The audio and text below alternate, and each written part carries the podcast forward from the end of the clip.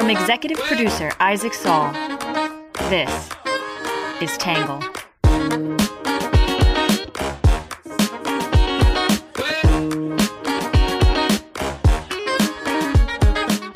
Good morning, good afternoon, and good evening, and welcome back to the Tangle Podcast, a place where you get views from across the political spectrum, some independent thinking, and a little bit of my take. I'm your host, Isaac Saul, and I am fully recharged and energized after a week long vacation last week. Thank you to everybody who wrote in and said, Have a great trip, have a great vacation. All the people who tuned in and listened to some of our reposted interviews and episodes and the feedback. Those of you that, that reached out, I'm going to try and reply to in the next week. As always, a quick reminder if you were reading the newsletters last week and finding yourself enjoying that content, please remember that we release stuff like that every Friday, every week. If you have a paid subscription, you can get that kind of content. And yes, we are close working on ways to bring that paid content right here to the podcast, figuring out how to get that stuff up behind a paywall and make it a little more accessible for folks who prefer to listen. So you can look forward to that as well. Of course, the news did not stop while we were away. Former President Donald Trump was indicted again, this time in Georgia, which we are going to cover in today's show. He also announced that he won't participate in the Republican presidential debate on Wednesday, instead, opting to compete for the primetime slot by sitting down for an interview with Tucker Carlson. Elsewhere, Hunter Biden's plea agreement fell apart, and the Justice Department has now appointed a special counsel to his case, increasing the chances that it goes to trial. We'll be covering that story later this week, along with the wildfires in Maui, Hawaii, which have become some of the most devastating in United States history. We're also working on a YouTube video about an unprecedented ruling in Montana where a federal judge sided with the youth plaintiffs who sued the state over climate change, arguing that their right to a clean and healthful environment, as outlined in the state constitution, was being violated. Some other big news stories while we were away police raided the office of a small Kansas newspaper and a journalist's home while alleging it was investigating the newsroom for identity theft. The raid sparked press freedom concerns. Russia's currency, the ruble, collapsed, and then the central bank hiked key interest rates from 8.5% up to 12%. China announced it would stop releasing youth unemployment data after the jobless rate skyrocketed. North Korea claimed a U.S. soldier who crossed into its territory was fleeing mistreatment in the army, while the U.S. continues to negotiate for his release. Former high ranking FBI agent Charles McGonigal pleaded guilty to working for a sanctioned Russian oligarch after retiring. He now faces five years in prison. A federal appeals court ruled that the abortion pill mifepristone can remain on the market but it also blocked changes that made it more accessible. The ruling will not go into effect until the Supreme Court reviews it. North Carolina's Republican controlled legislature overrode Governor Roy Cooper, a Democrat's vetoes on laws that ban gender transition surgery for minors, bar transgender girls from female sports teams through college, and limit instruction of gender education in public school. Finally, the average 30 year fixed mortgage rate hit 7.09%, the highest level since 2022. Of course, there was more, but those were the big stories that happened while we were away. We are excited to be back and jump right in. So, to that end, we'll kick it off with some quick hits for today.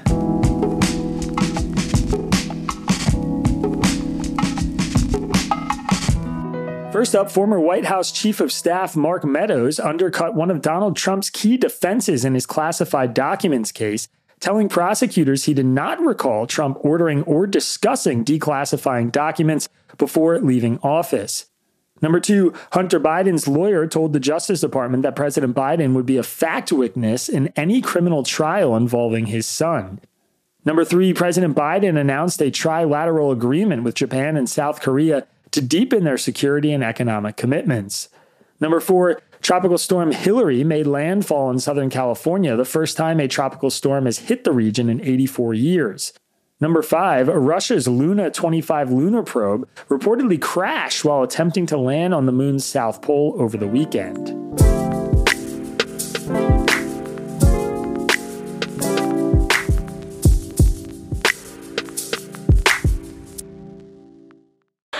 Already facing a dizzying crossroads of nearly unprecedented legal and political challenges, Donald Trump's trail of criminal indictments has grown longer. The newest handed up late last evening by a Fulton County, Georgia grand jury. But we begin with the Fulton County grand jury indicting former President Donald Trump and 18 of his allies in the Georgia 2020 election case. This is his fourth criminal indictment in less than five months. Trump faces 13 criminal counts related to his alleged efforts to overturn the presidential election results in the state. The indictment alleges that rather than abide, abide by Georgia's legal process for election challenges, the defendants engaged in a criminal racketeering enterprise to overturn Georgia's presidential election result. Last week, a grand jury in Fulton County, Georgia, indicted former President Donald Trump and 18 others over allegations of a sprawling conspiracy to overturn Joe Biden's election victory in Georgia. The 98 page indictment says Trump and his alleged co conspirators knowingly joined a conspiracy to unlawfully change the outcome of the election and details 41 counts of criminal charges, including conspiracy to commit forgery, influencing witnesses, computer theft, impersonating a public officer, and filing false documents. Among those indicted were Trump, his former and current lawyers Rudy Giuliani, Sidney Powell, and Jenna Ellis, and former Justice Department official Jeffrey Clark. John Eastman and Kenneth Chesebro, who argued in legal memos that then Vice President Mike Pence could block the Electoral College votes from being certified, were also indicted.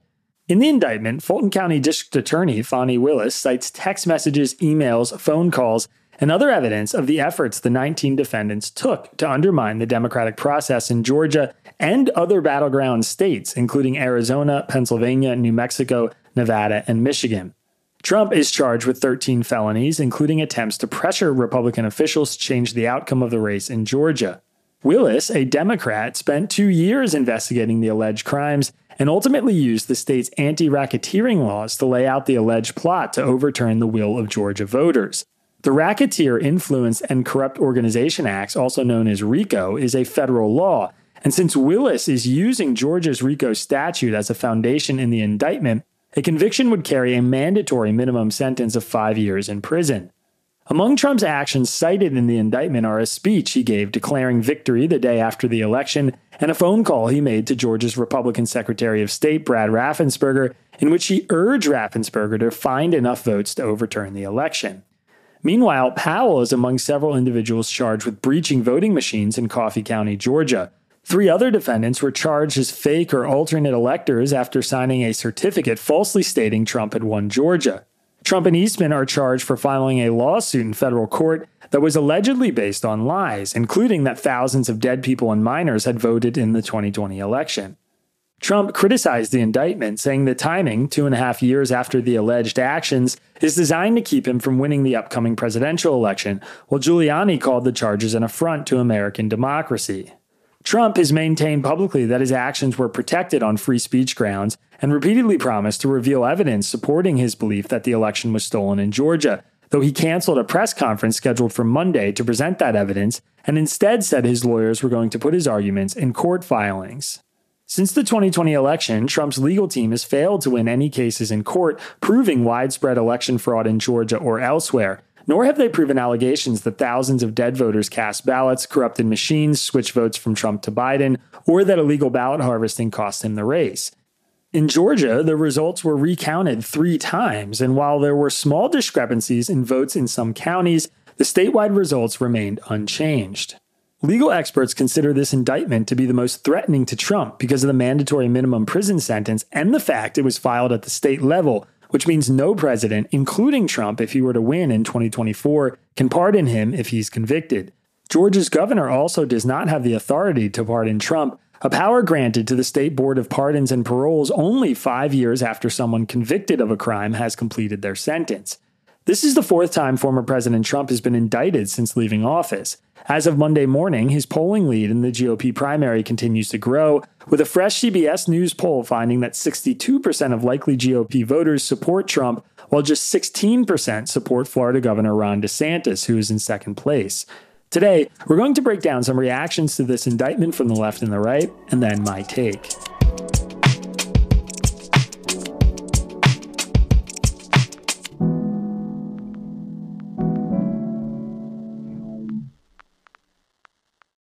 Today's podcast is sponsored by Arnold Ventures, a philanthropy dedicated to improving the lives of Americans through evidence based policy solutions.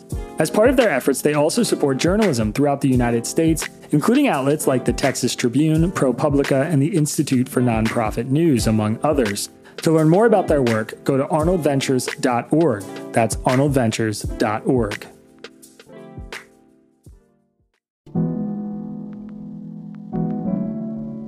All right, first up, we'll start with what the left is saying.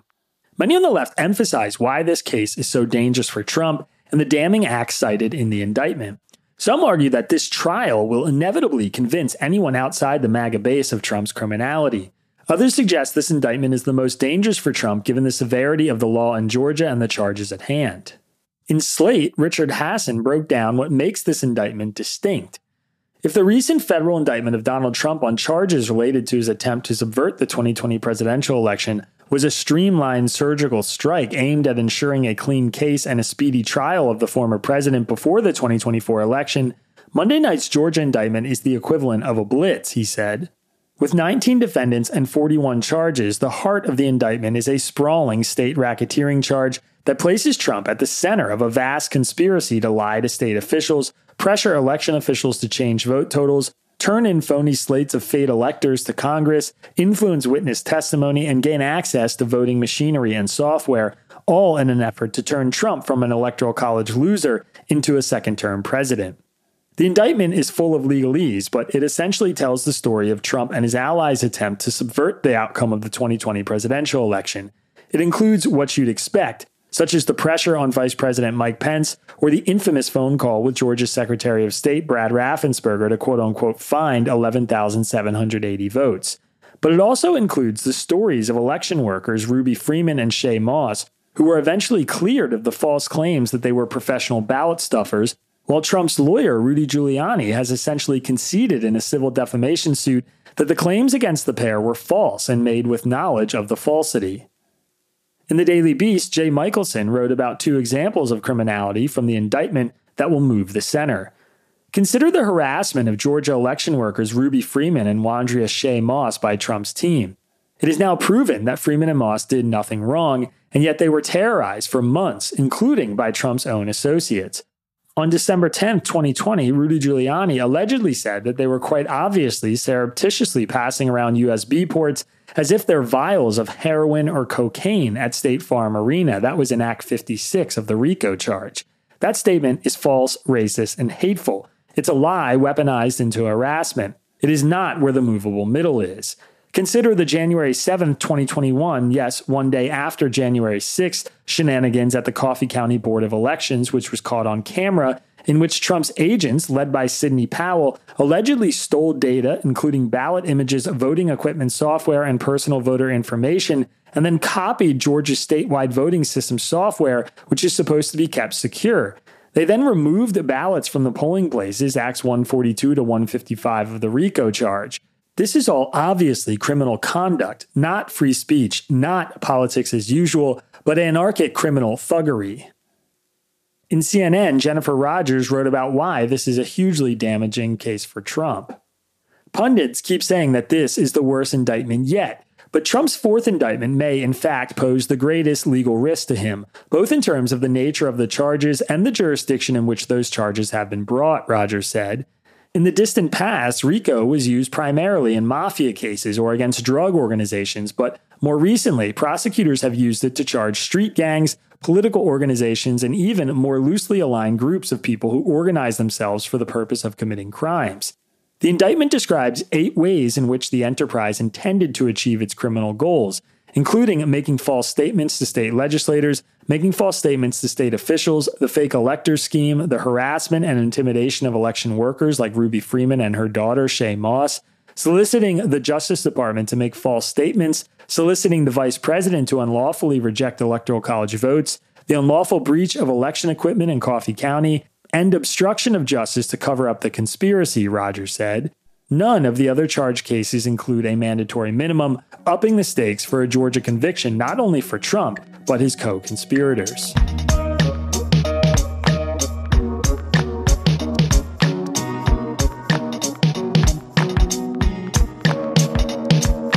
That is it for the left is saying, which brings us to what the right is saying. The right mostly criticizes the indictment and the use of the RICO statute, though many concede Trump's actions were wrong. Some argue that parts of the indictment criminalize benign acts of free speech and that Willis has overreached. Others suggest Trump will be in grave legal trouble if he tries to defend his lies in court. The Wall Street Journal editorial board condemned Trump's actions but criticized the use of a RICO statute. The big news is the DA's use of the state's Racketeer Influence and Corrupt Organizations Act, or RICO, it treats Mr. Trump's attempt to reverse the 2020 election as if it were a mafia operation rather than bumblers who controlled no election machinery in Georgia or anywhere else. The alleged behavior was rotten, but inflating it into a RICO conspiracy makes the case less credible, not more, the board said. Unlike the federal indictment from special counsel Jack Smith, the Georgia filing doesn't address Mr. Trump's free speech under the First Amendment. Every half baked tweet from Mr. Trump is presented as another RICO act. Meanwhile, Trump is also charged with soliciting a public officer to violate his oath based on his infamous call urging Secretary of State Brad Raffensperger to find enough votes to overturn the Georgia result.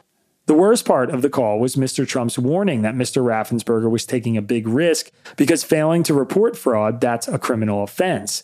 But can Ms. Willis prove that Mr. Trump's conduct was criminal, not delusional, the board asked?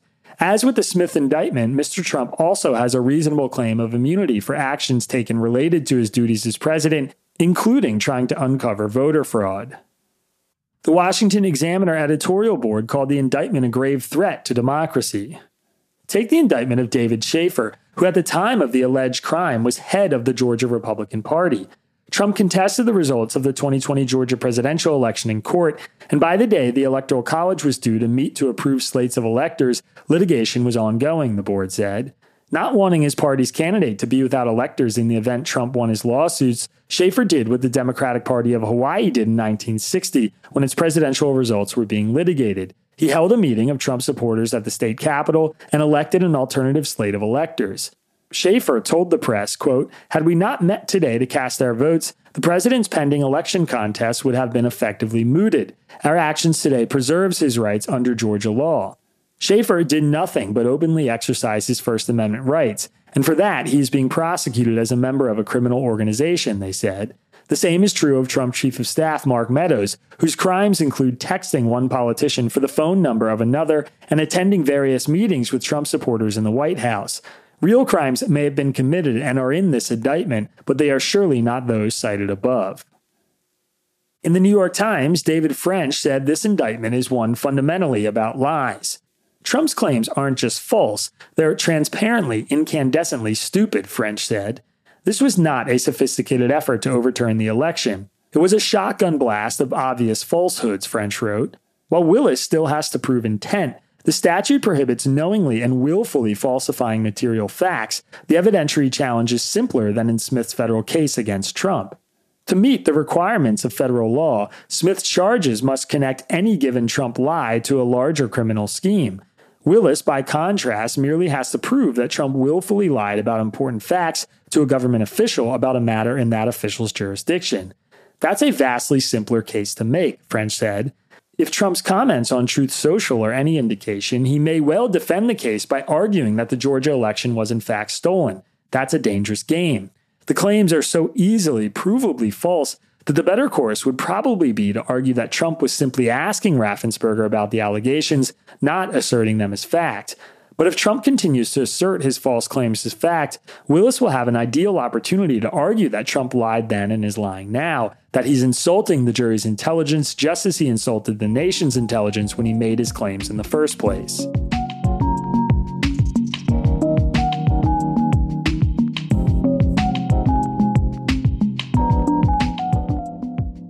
Right, that is it for the left and the right are saying, which brings us to my take. So, First, let me start by knocking away some of the arguments in defense of Trump I find very obviously silly. The idea that Trump is allowed to do something illegal if he believes it is legal is entirely nonsensical. Just as the idea that he can say whatever he wants because free speech only makes sense if you barely think about it.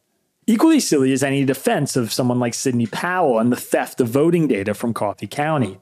Ravi Gupta, the host of the Lost Debate podcast, made this simple analogy in an episode where we discuss some of Trump's legal troubles. If you think someone stole your computer, it isn't legal to then break into their apartment to try and steal it back. It's especially bad if you end up being wrong about the person stealing your computer. More reasonably, Trump is probably allowed to tell his followers he believes the election was stolen. But that wouldn't excuse using his speech to instruct election officials to find a way to the outcome he wants, one that is different from the outcome reached by counting the actual ballots cast. His speech veers into criminality. This is true in the same way you can probably confide with a friend that you are hoping a personal enemy of yours will disappear, but you veer into criminality when you call a hitman and vaguely imply that you wish that person would disappear. Speech can be criminal. Which brings us to Trump's claims the election was stolen, the fundamental element of this case. Many Tangle readers know of my work and discovered this podcast because I was tracking and investigating election fraud claims in real time after the 2020 election. I've covered everything from the initial conspiracies about Dominion voting systems to some of the claims Democrats were making before the election was decided, to more recent allegations like the 2000 Mules documentary, which I broke down in an edition of Tangle. I even tried to round up some of my coverage of every major election was stolen allegation out there in a piece for Skeptic magazine. My position on election fraud allegations is always one of open mindedness. If you are making a legitimate claim, I'll look into it, as long as there is evidence to be examined. If there is widespread election fraud, I want to know, as I firmly believe there are ways to improve the security of our elections.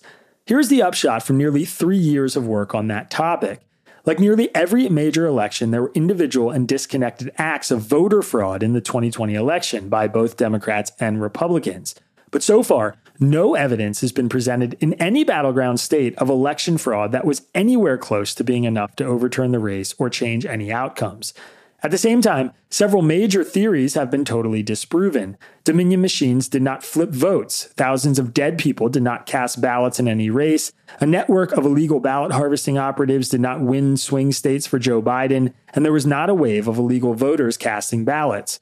And when their claims were taken to court, Trump allies like Jenna Ellis, Sidney Powell, and Rudy Giuliani have been forced to admit that they lied about the election being stolen.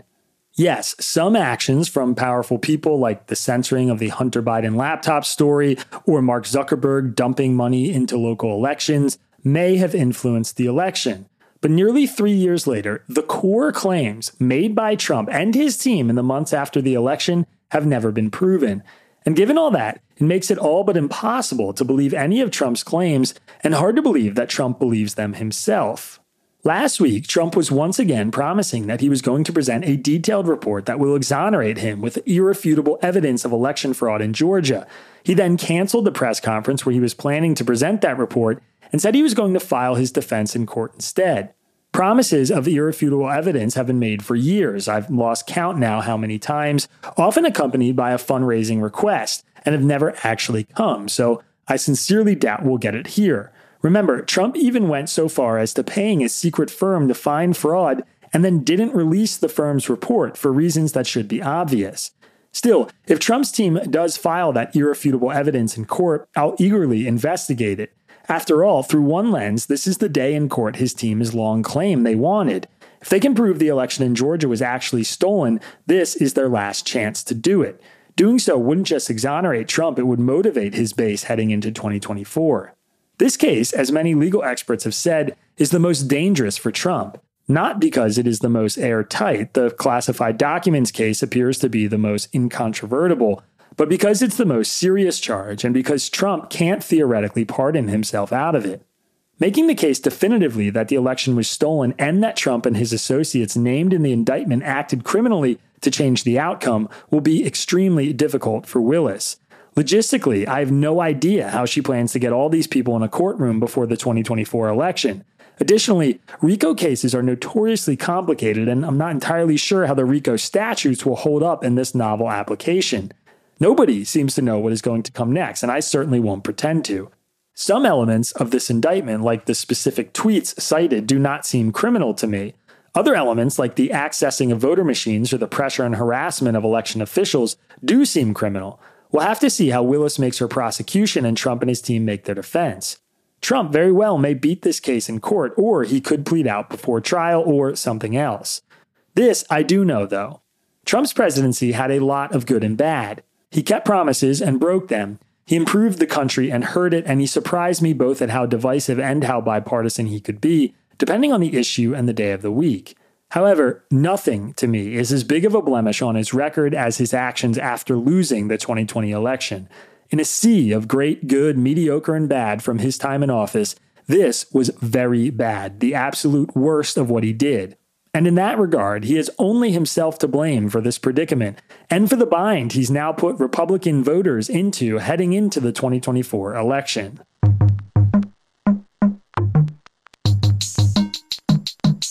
All right, that is it for my take, which brings us to your questions answered, a section we are going to skip today because this podcast is already pretty long. If you want to ask a question, get it answered in the podcast, don't forget you can write to me anytime, isaac at readtangle.com. It goes straight to my inbox.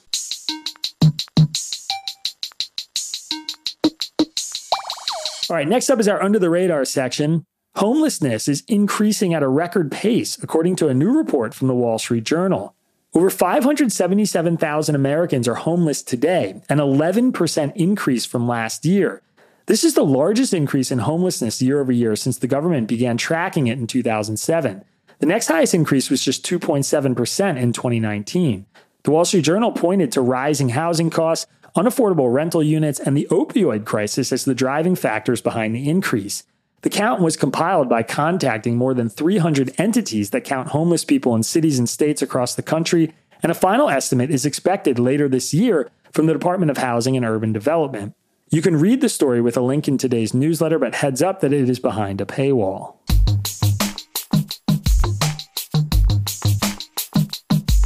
All right, next up is our numbers section. The number of unnamed co conspirators in the Georgia indictment is 30. The percentage of Republicans who do not believe Biden legitimately won the 2020 election is 63%, according to a March CNN poll. Of that 63%, the percentage who believe there is solid evidence the election was stolen is 52%. Of that 63%, the percentage who say they are going on suspicion only is 48%. In January of 2021, the percentage of Republicans who did not believe Biden legitimately won the election was 71%, and of that 71%, the percentage who believed there was solid evidence of voter fraud was 75%. All right, and last but not least, our Have a Nice Day section. Nat Reed boarded the Amtrak 681 Downeaster train at North Station Friday morning, a small suitcase in tow. This wasn't just any trip for the 84 year old Reed. It marked the completion of the train enthusiast's decades long quest to travel all 21,400 miles of the entire Amtrak railroad. Once Reed arrived in Brunswick, the train staff made an announcement over the speaker to let all the passengers know that Reed's trip completed his journey of traveling across the entirety of Amtrak's railroad. I feel fulfilled. This has been over 80 years it's taken me, and to be in Brunswick after all this, it's an elated feeling, Reed said from Maine on Friday. It was a day I will remember forever. The Boston Globe has the remarkable story, and there's a link to it in today's episode description.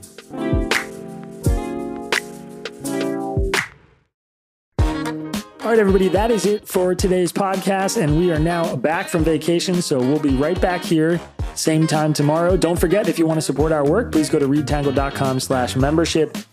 And also a heads up, we have Mick West interview, the UFO skeptic. It's up on our YouTube channel now. We've got some new content up there we put up over the break. Go check it out.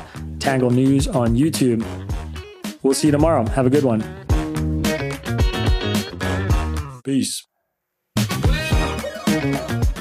Our podcast is written by me, Isaac Saul, and edited by Jon Lall. Our script is edited by Ari Weitzman, Bailey Saul, and Sean Brady. The logo for our podcast was designed by Magdalena Bokowa, who's also our social media manager. Music for the podcast was produced by Diet75. For more on Tangle, please go to readtangle.com and check out our website.